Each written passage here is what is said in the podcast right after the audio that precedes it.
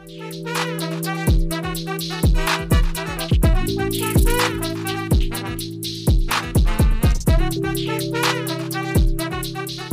thanks so much for tuning in. And my guest today has been on the front lines of the cannabis reform movement for as long as I've been and as long as I can remember. She's a Loyola trained lawyer who worked for the Marijuana Policy Project as state policy director has been critical, I'm going to tell you, to expanding state access in all the new states that have expanded. I last teamed up with her in a successful effort to help pass the medical cannabis legislation in Pennsylvania and realized that she's too often really the unsung hero of this entire movement. People need to know who you are. Karen O'Keefe, thank you so much for being a part of today's podcast. My pleasure. Thank you for the wonderful introduction and everything you've done to move cannabis policy forward. Well, I got to tell you though, I mean, I really believe that you have been, you're, you're my inspiration. I mean, literally, you have been here since day one, since I got involved. And what people don't understand, and I think, uh, you know, I got involved honestly in the movement really 2001 ish, middle of 2001. But girlfriend, you were there banging away in New Jersey, banging away in New York, banging away in Connecticut, banging away in Maine, banging away across America. So thank you for all the hard work you have done on behalf of everybody who's been a part of this movement. I'm very fortunate to have a job I love and to work with wonderful people like you to make a more just country let's let's back up a little bit though. I, am gonna take you back, and I, am sorry to do it. Take you back 20 years, and you're you know only 21 years old. So hard when you were one years old. But I mean, you know, let's go back to to early 2000. I mean, what brought you to the movement? So um, in 2000, I was actually in law school uh, Loyola New Orleans, and I did a lot of criminal defense. You were not. Come on. You don't look like you're old enough to have been in law school in 2000. Okay. Well, I was a little younger than other people, but I have a baby face, I guess. You so I, uh, I did some criminal defense my last year of law school, and I saw what the stats have backed up throughout the country that marijuana arrests disproportionately fall on people of color. And in Louisiana, they were exceptionally harsh. So, one of the cases that I worked on was an appeal. Um, the gentleman had been sentenced to 20 years for third offense drug offenses just for possession of marijuana. And it, of course, was horribly unjust and um, still kind of gnaws at me. Wow. And so that's what brought you to the movement. Then what, what shifted you over and got you involved with MPP? Well, um, after law school, I uh, moved to Washington, D.C., and I just looked for a job that fit what I believed in, and MPP was hiring. And so since then, I was hooked. It's every year, just about, we've had more and more victories to chip away and move the ball forward. That's really the days when uh, your infamous leader, uh, Peter Lewis, was still alive. So I know you work with him quite a bit. And uh, and let's talk about those early years because it's uh, when I got involved. Again, I think we were testifying in New Jersey before then Governor Corzine. I remember also testifying in Connecticut in front of their little state or, or uh, legislative body, and um, you know it was different back then than it is today. It was. Uh, back then, about 35% of the population supported making marijuana legal. Now it's 66%. When I started, there were a grand total of eight states with medical cannabis laws on the books. I think all but one of them had been passed by voter initiative. And now we've seen some of the reddest states in the country uh, pass medical cannabis, some by legislation, some by voter initiative. So we've had a massive shift in both public opinion and lawmakers' uh, willingness to enact these laws. But it's still has a long way to go. No, you, you threw out, you said 66% of the people in the country seem to support medical marijuana laws, but I've seen numbers high as 81%. I've seen numbers in some polls coming back in the, mid, you know, mid 80s. Um, let's talk about right now, what is, and I've heard, you know, conflicting numbers in the last couple of weeks doing my podcast. What is the exact number of states that have now passed some form of either medical or recreational or sorry, adult use cannabis law? So, um, on the polls for 66% support legalization completely. I've seen 93% in one poll for medical, which is more people than believe that humans landed on the moon, which is truly astounding. There's almost nothing that has that much support. So, for states that have some kind of law on the books acknowledging marijuana's medical value, I'd say 49 have at least something symbolic. Idaho is the lone one, absolutely nothing we say comprehensive medical marijuana laws. Um, but then there's another four or so that have more limited laws that are limited only to low THC preparations, but that still allow some kind of access. So you can go to a dispensary with a doctor's recommendation and get something, just not as many. And then there are 11 states that have legalized marijuana for adults generally, not just for medical use. But I mean, Karen, have you seen anything like this in previous initiatives in, in the country where you have this number of states that support cannabis, yet the Fed still puts the brakes on. No, it's really astounding to have two thirds of the country now, more than two thirds of the country, have openly operating stores with the blessing of the state that are actually committing federal felonies every single day. And more bizarrely, Congress has those laws on the books still that criminalize marijuana. But every year since 2014, they passed a rider that says the Department of Justice cannot use any of the funds appropriated to target state compliant medical marijuana businesses. So essentially, they're saying, here's the law, but ignore it. Do you fear that if, in fact, you know, we don't see a blue wave coming in November and we get a red wave, do you think that uh, that'll be another one of these laws that, you know, this administration goes after? Um, well, the administration's been in power for four years, and there were some worrying signs. For a little bit there, Jeff Sessions indicated and did repeal the Cole memo that was kind of protecting businesses. Um, it didn't happen. And given the enormous political support for not only making marijuana legal, but not targeting these businesses, and given the number of even red states that have these laws on the books, um, I'm optimistic that we can keep the pressure up and that we won't see a backsliding. And two of the states, there are four states that have legalization initiatives on the ballot, and two of them are deep red. One of them South Dakota, and another is Montana. So for you know, the more red states and the more states in general pass these laws, the more pressure there is not to have them thwarted by the federal government.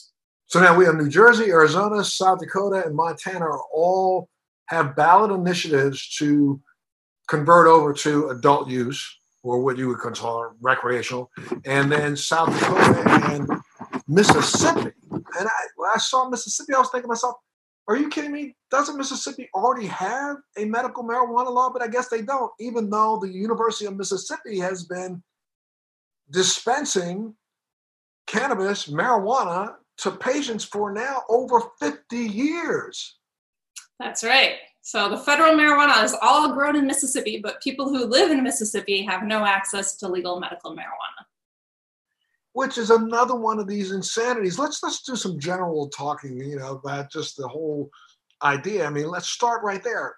A lot of people in this country are not aware of the fact that under GW or GHW Bush, Daddy Bush, he passed an a I guess it was a humanitarian you know, he did it. Did he do that by executive order? You know, I wish I remembered. I, I know there was a patient named Randall, and I'm forgetting his last name, who sued after being arrested for growing marijuana in DC. And then they opened this compassionate use program to him, and a relatively small number of other patients had signed up. Yeah, it was about, I think it was 20 at the first. The 20, they opened it to 20 patients, and then they got inundated with thousands of requests from patients who back then, because you know, the AIDS pandemic was starting. And so, you know, lots of people flooded in and they shut the program down, but they kept it in place. And so, for a lot of people who are tuning in right now for the first time to, you know, our podcast, you know, a lot of people didn't know that the federal government made a law that allowed for the University of Mississippi to grow, package, and send out across the country to 20 patients once a month every single month for now over 50 years cannabis that these people ended up getting a small card that they could that that basically said it was a get out of jail card that said I can carry my cannabis anywhere I want in the entire country and leave me alone because the president said it's okay. And we have done this in every single senatorial bill, every bill that's passed has been a budget for the United States government has included a budget line that has paid for this University of Mississippi program for over 50 years. Yet we are still arguing today, and we have somebody who is ignorant, like a Jeff Sessions, stand up and say, "Well, there is no medical marijuana usage. Uh, uh, is no truth to it." I, I, I felt like saying, "Can somebody just smack him upside the back of his head?" But a lot of people don't know this. Mm-hmm. And there's two surviving patients that are still every month getting a tin of cannabis from the federal government while the government at the same time fails to acknowledge cannabis' as medical value. Being herb, and I, I even had one of herb's canisters and I've kept it and held onto it, you know, now for almost 20 years myself. It's really kind of just ridiculous that we are still arguing the medical viability and medical efficaciousness of a product that our government itself believes is medically efficacious. Mm-hmm. And at the same time, the federal government will say again and again, there's not enough research and then they'll make it exceptionally difficult to conduct the kind of studies they say are needed. And at the same time, there are dozens and dozens, hundreds actually, of studies on medical cannabis, some of which are the placebo controlled, double blind standard studies that are the gold standard of studies. And the National Academy of Sciences, Engineering, and Medicine reported on all these studies and found that there is conclusive or substantial evidence that cannabis helps for some things, including chronic pain. So at the same time that the most prestigious medical body in the country says it works, the federal government still closes its eyes to it. And even let's let's layer on a little bit more, but the fact of the matter is that, that back in 1998 and a half, our federal government went ahead and wrote an application for a patent on components from cannabis, CBD particularly, and granted itself a patent in 2002. And in its own abstract, it reports clearly what it believes the medical efficaciousness is of the plant and has controlled that patent ever since. And yet we still say that it's not medically viable. How ignorant is this? Appalling. Do you do you have uh, does these conversations come up in some of the discussions that you have when you go around to different states, especially now the last few? And again, I'm sorry I, I, I missed a little. You broke up a little bit, but so this year we will go from 35 to possibly 41 states that agree with some form of formal medical or adult usage law? So we count 33 states as having comprehensive medical cannabis laws, and we could have two more, Mississippi and South Dakota. So that would put us at 35 by our count. But there's a lot of states kind of in the middle that could arguably be counted. Okay. All right. So still, but 35, that is well over, you know, seven, ah, that's right, 74%. So we, we literally right now are sitting at a position where this large a number of people, and again, you said 90 plus percentage of people believe in medical cannabis, and especially coming out of this COVID pandemic, I bet you that number even goes up even higher because we've seen that cannabis sales, cannabis has been the only pandemic, you know, um, recession proof business in this country. Mm-hmm. Yeah and considered uh, an essential service in almost every one of the, the country, the, the states that have passed the law. Thank goodness, because if there wasn't, then people couldn't get their medical cannabis. Correct, and which would be insane, especially right now. I can just imagine how you know people would be reacting to having to revert back to drinking instead of using cannabis. And I, I don't know where we'd be as a nation. Mm-hmm. Or using opiates or far more dangerous drugs than cannabis. Absolutely. So, you know, let's talk a little bit about the states that you're working on directly right now. You clearly are involved in what's going on in uh, New Jersey, Arizona, San Diego, or sorry, South Dakota and Montana. What's it look like, and do you think that these ballot initiatives will go through? So the polling looks good, but we can never take anything for granted. The more people volunteer and donate, the better chance all of these measures have. Um, South Dakota it will be the first time ever a state votes on both medical marijuana and legalization. And it's actually a state, I think the only state where voters previously voted down medical cannabis.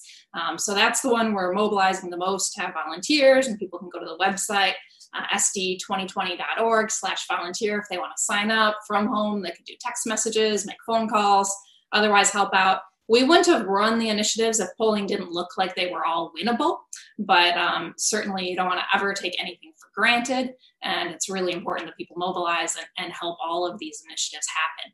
In the legalization states, these are all states that don't even have decriminalization yet. So people, just for simple possession, are getting criminal records and going to jail in all four of the states where it's on the ballot, which makes it all the more important that this pass. Wow. And now tell me about Mississippi's got something weird going on there too, correct?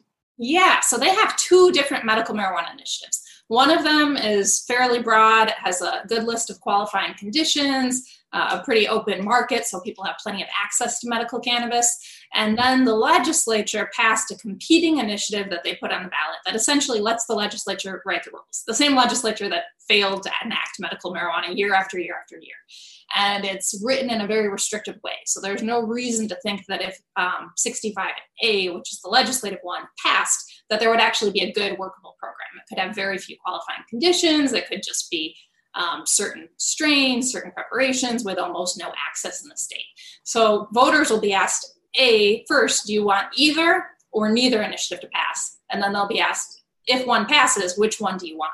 So to support a good medical cannabis proposal, they should say either and then 65, which is the broader initiative that will have a pretty broad range of qualifying conditions and access. Do you think this was just done in some tricky dicky way to, you know, confuse the electorate so that they don't know what to pick. And then if they pick the legislative one, then they can say, well, you passed it, so leave us alone. We'll do it when we get to it. Yep, that's the concern. The legislature has not been at all supportive of medical cannabis, so there's no reason to think this was a good faith effort to put forth a workable proposal. Wow. So, and how many people in Mississippi are aware of this? I don't know, but I know the campaign's working hard to educate as many people as possible to reduce the chance of confusion and it not passing. Okay.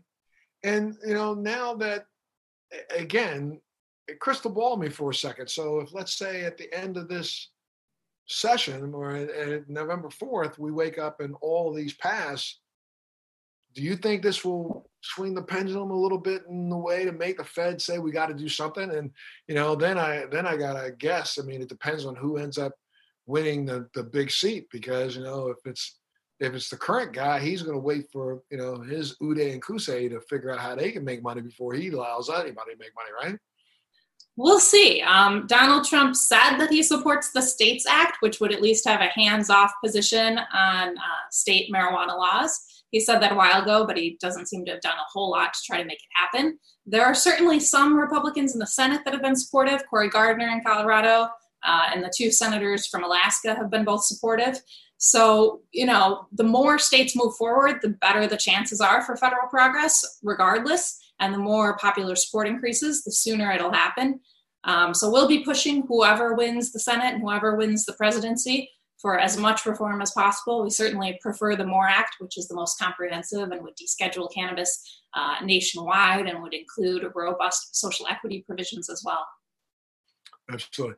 Well, we'll come back and talk about the social equity positions because I mean, I, I, I've been a little less heartened by some of the initiatives across the country right now. Anyway, because a lot of them have been just token initiatives rather than real initiatives. But you know, let's talk about that in a minute. But this war on cannabis has been just ridiculously devastating to our communities as a whole. And you know, you've got some ideas about how we can start to repair some of this damage. What, what would that look like? So the three main things that we push to be in legislation are um, first having a substantial amount of the tax revenue go to those same communities that have been so disproportionately targeted by the war on marijuana. Second, making sure that the industry itself is inclusive and diverse and has real opportunities for the communities most hard hit by the war on drugs. Uh, so that's ownership of businesses, management, and staffing. Uh, and finally, making sure that we wipe out the past records and ideally release people from prison that have been incarcerated for something and that have been marked with a scarlet letter of a conviction for something that's now legal. That's right. Also, I, I, have been working a little bit with the, you know, a, a program that um, Stevie D has been involved with uh, in California and trying my best. I think it's the Last Prisoner Project and mm-hmm. trying my best to help as much as I possibly can. But it it seems you know I've I've said this over and over again. I think one of the biggest issues that still faces the cannabis industry is education. You know, we have tried our best, and there's a lot of people who jumped into this business in the last three or four years because it's you know the gold rush, green rush in their mind, and failed to educate number one the consumer, and number two failed to educate the masses in general. I mean, I think you know we're we're living at a time where a lot of people don't understand. It's that it's been the baby boomers that have legislatively moved this forward. You look at the age group of, of most of the legislators across the country.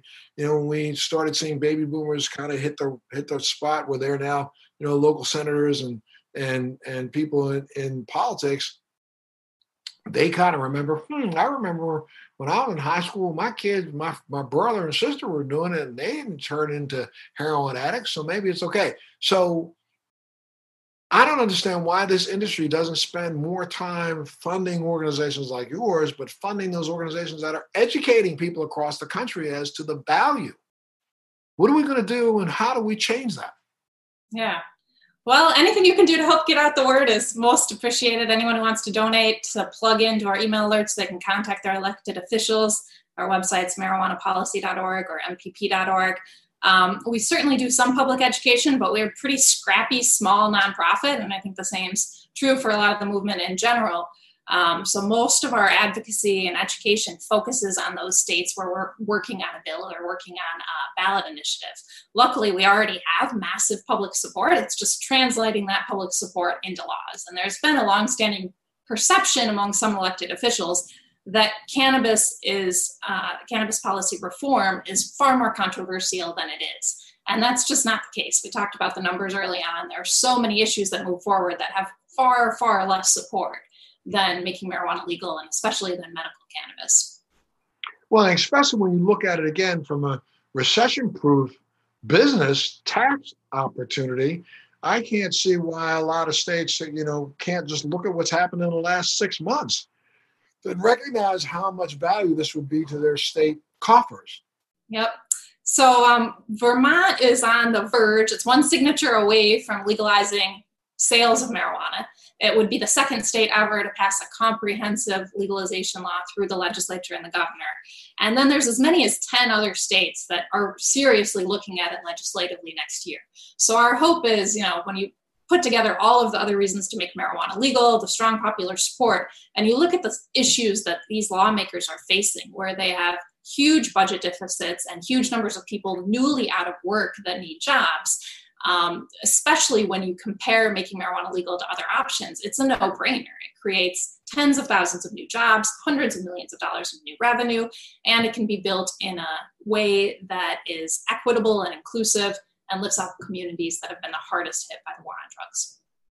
Well, uh, what kind of impact do you think this farm bill has had on the movement in general? Because I think a lot of people think that just because you passed some laws that allow for hemp, and there's the argument about what who tests it to make sure that it's the exact number, and if you know one plant in an entire truck turns out to be a little just uh, point zero zero one too high, you burn the whole truck, which is really stupid. Mm-hmm. Um, but that seems to have been, you know, something that, again, I think that the Senate did to placate and then also used to actually enforce the draconian laws more than actually open them up. Yeah. So, you know, it was the first major federal step forward on the plant, cannabis slash hemp.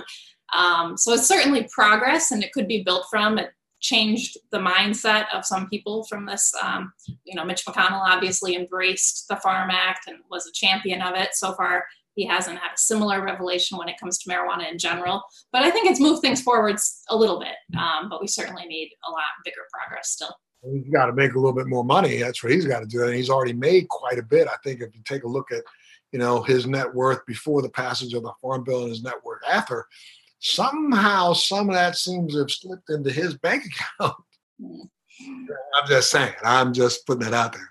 But um, so how do we get more and more? And again, I, it's a, redundant question, but I want to try to figure out how do we kind of push the pendulum a little further. I mean, since conservatives are the ones that are kind of holding back. How do we educate them enough? They the, the information is there. What do we got to do? Go down and start, you know, waving signs in front of their office, you know, marching. Yeah, everyone should write letters to the editor, call your elected official, post to their Twitter page, do so in a respectful, polite way. There are so many people among the public at large and elected officials that have moved on this issue. You know, we've had a doubling of popular support for legalization. And a lot of lawmakers are in the same position where they have questions, they have concerns, but we've seen many, many, many change their position from dead set opposed to understanding that regulation is a better course of action. Uh, people who have a personal story, you know, meeting in person, sharing that with the elected official, uh, really constituent outreach in state legislative districts is huge. So many state legislators have very small districts, and especially in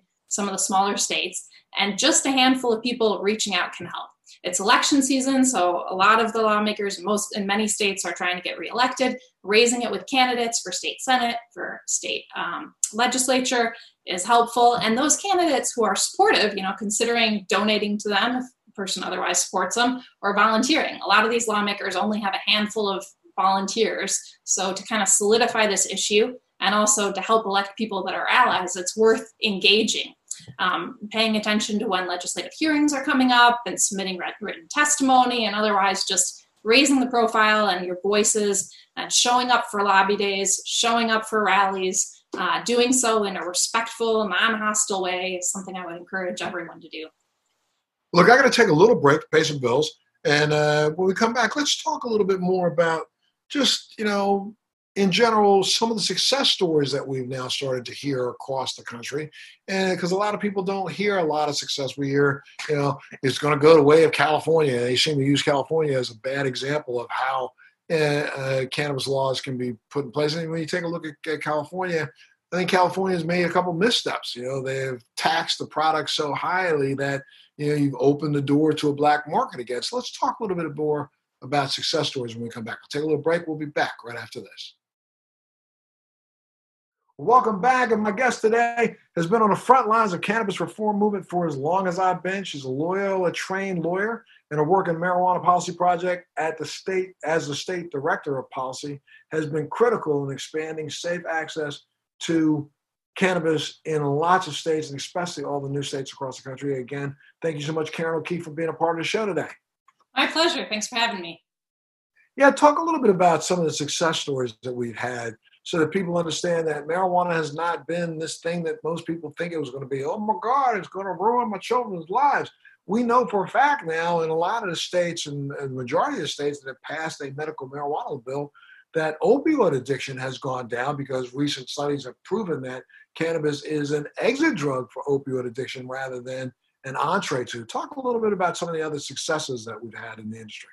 Sure. So, in both uh, medical cannabis and legalization, opponents long made it sound like this would cause teenagers to use more marijuana, graduation rates would go down, workplace injuries would go up. Now it's been eight years since the first two states legalized marijuana, and none of that has happened. Uh, there's before and after data on teen marijuana use. As a whole, there's no increase. A bunch of them are down a little bit within the margin of error, and a few are up within the margin of error, meaning as a whole, it's stable graduation rates are up and uh, the number of people who have workplace injuries in Colorado and Washington is down, meaning they're paying less for workers' comp because fewer people are getting injured, and those that are getting injured are having less serious injuries. So we haven't seen any of the kind of horrible things that opponents predicted. What we have seen is in Washington state, the state has brought in over $2 billion in cannabis tax revenue since sales began in 2014. And when you think about what that money means, you know, it can mean they put a lot of it into Medicaid for more people to have insurance. The kind of impact it has on people's lives to be able to have medical care is just huge. It's not just, you know, a number of money. And we've also seen uh, 40,000 people signed up to work directly in the marijuana industry in Colorado alone. So these are people that might otherwise be unemployed in the midst of a pandemic that have jobs that are able to bring in revenue and to put it into their local economies. We've also seen the number of people that are searched when they're stopped at a tra- traffic stop decrease dramatically. So we think of the awareness we have of just how risky it is to have unnecessary police civilian interaction, the possibility of violence, even death, especially for Black Americans, and just reducing those number of searches by having police not be able to say, I smell marijuana, and then search a person uh, is huge. We've seen arrest numbers go down in the states where marijuana is legal. Uh, we would like it to go down even more, but the fact that we have 40 states with prohibition means that there's still illegal production and illegal sales, and we still see some arrests in that area we have seen in California, which is staggeringly, um, you know, offensive to me. We've seen the numbers of arrests go up. Now, what's that all about? California has been a mess forever. So California's medical marijuana law was not, it didn't involve any state licensing or any state regulation for the most part. Um, growers weren't regulated at all, and some of the businesses were licensed by cities for the dispensaries, others weren't. So in LA, which I'm right next to, there were literally hundreds of openly operating storefronts that were completely illegal. So the consumer has no idea what's legal and what's not. Um, legalization happened back in 2016 and they have been very, very slow to roll out legal businesses. So at the same time, you still have these openly operating storefronts that are illegal but haven't had the opportunity to transition and become legal regulated stores because it's been very, very slow. So it's, you know, it's really sad that there's still been such a slow transition and that we're still seeing so many arrests and that it's actually increased. We need more rapid transitions to legal regulated stores so consumers are safe um, when you have these illegal stores, it's a danger to people working there and it's a danger to consumers. We actually saw a butane hash factory that was illegal. They replaced selling butane extracts that blew up and injured 10, I think 11 firefighters recently. And we've seen huge numbers of these illegal products that are being sold at illegal dispensaries and produced illegally testing positive for additives that can be very dangerous and pesticides that can convert to hydrogen cyanide.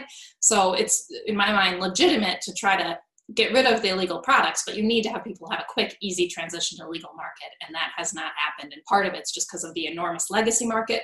Part of it is because California has long supplied other states. So as long as the 40 other states have marijuana illegal, someone's going to be growing that marijuana. And a lot of it's grown in national parks. There's huge issues with hazardous waste. I've seen issues with workers being exploited sexually, having their wages stolen. So it's not that all illegal operators are bad necessarily, but as long as something's unregulated, there are so many possible risks for workers, the environment, and communities.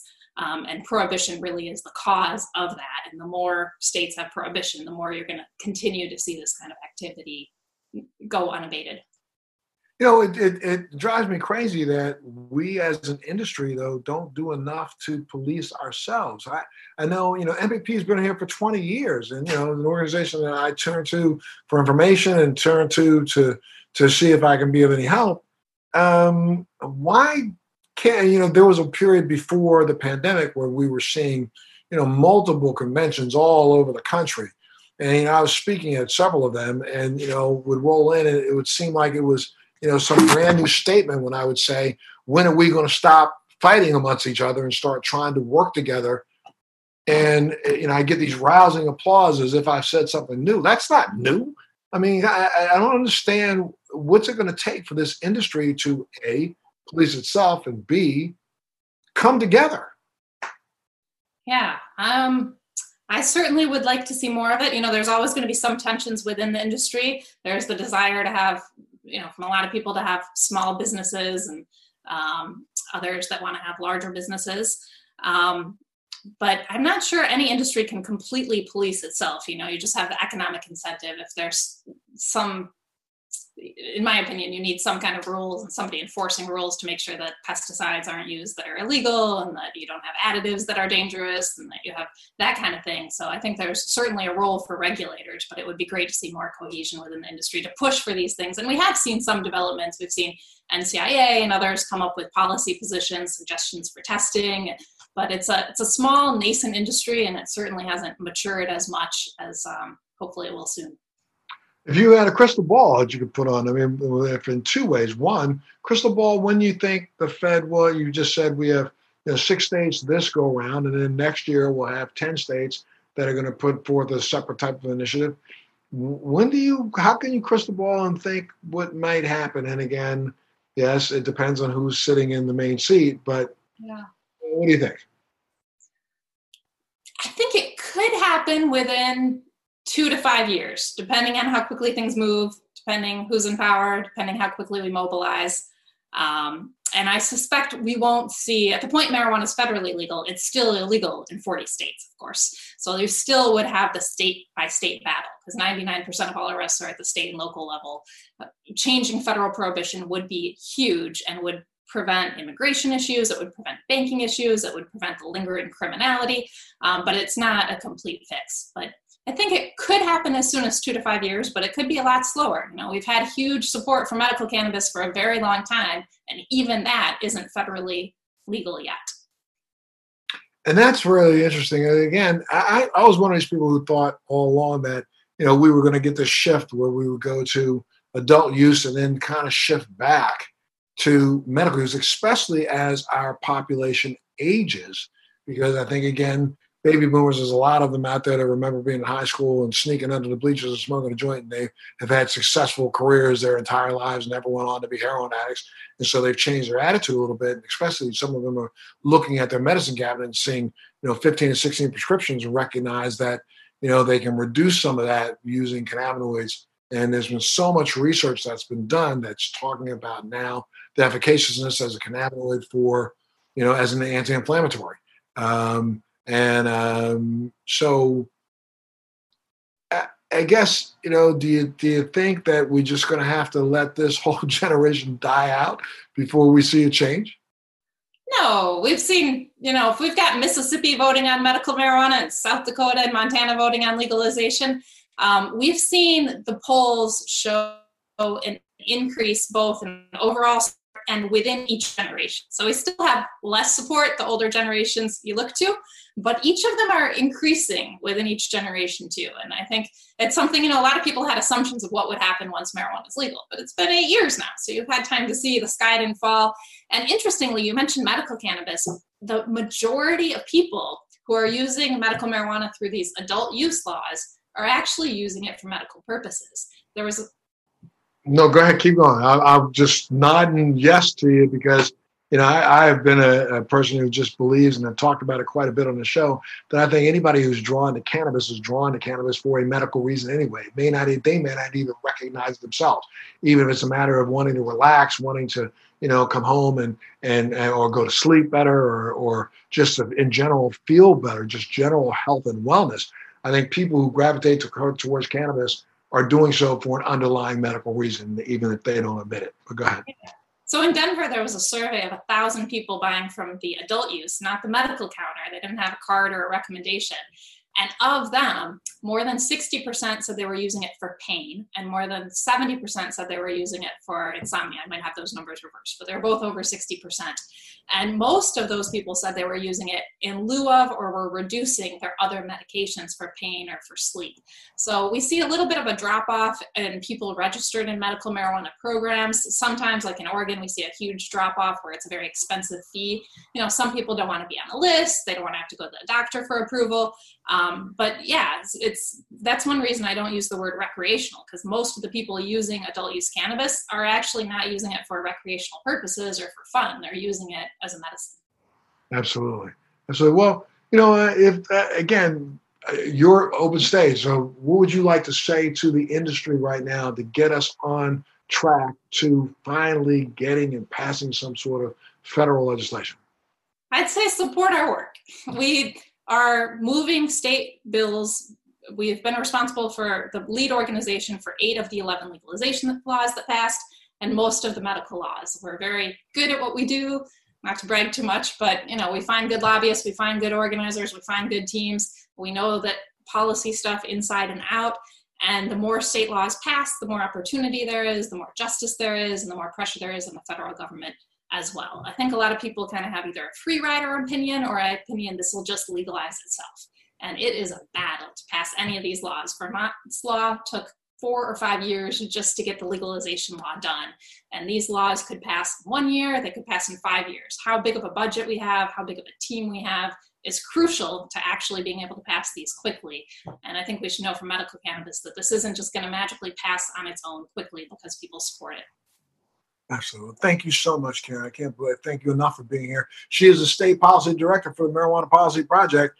And you know, I can't say enough to, to say thank you for being a part of the movement and thank you for being a part of our podcast here today. And we want to have you back anytime you have anything to say. You know you have a home here. Really appreciate it. Thank you for all you've done. Absolutely. Thank you.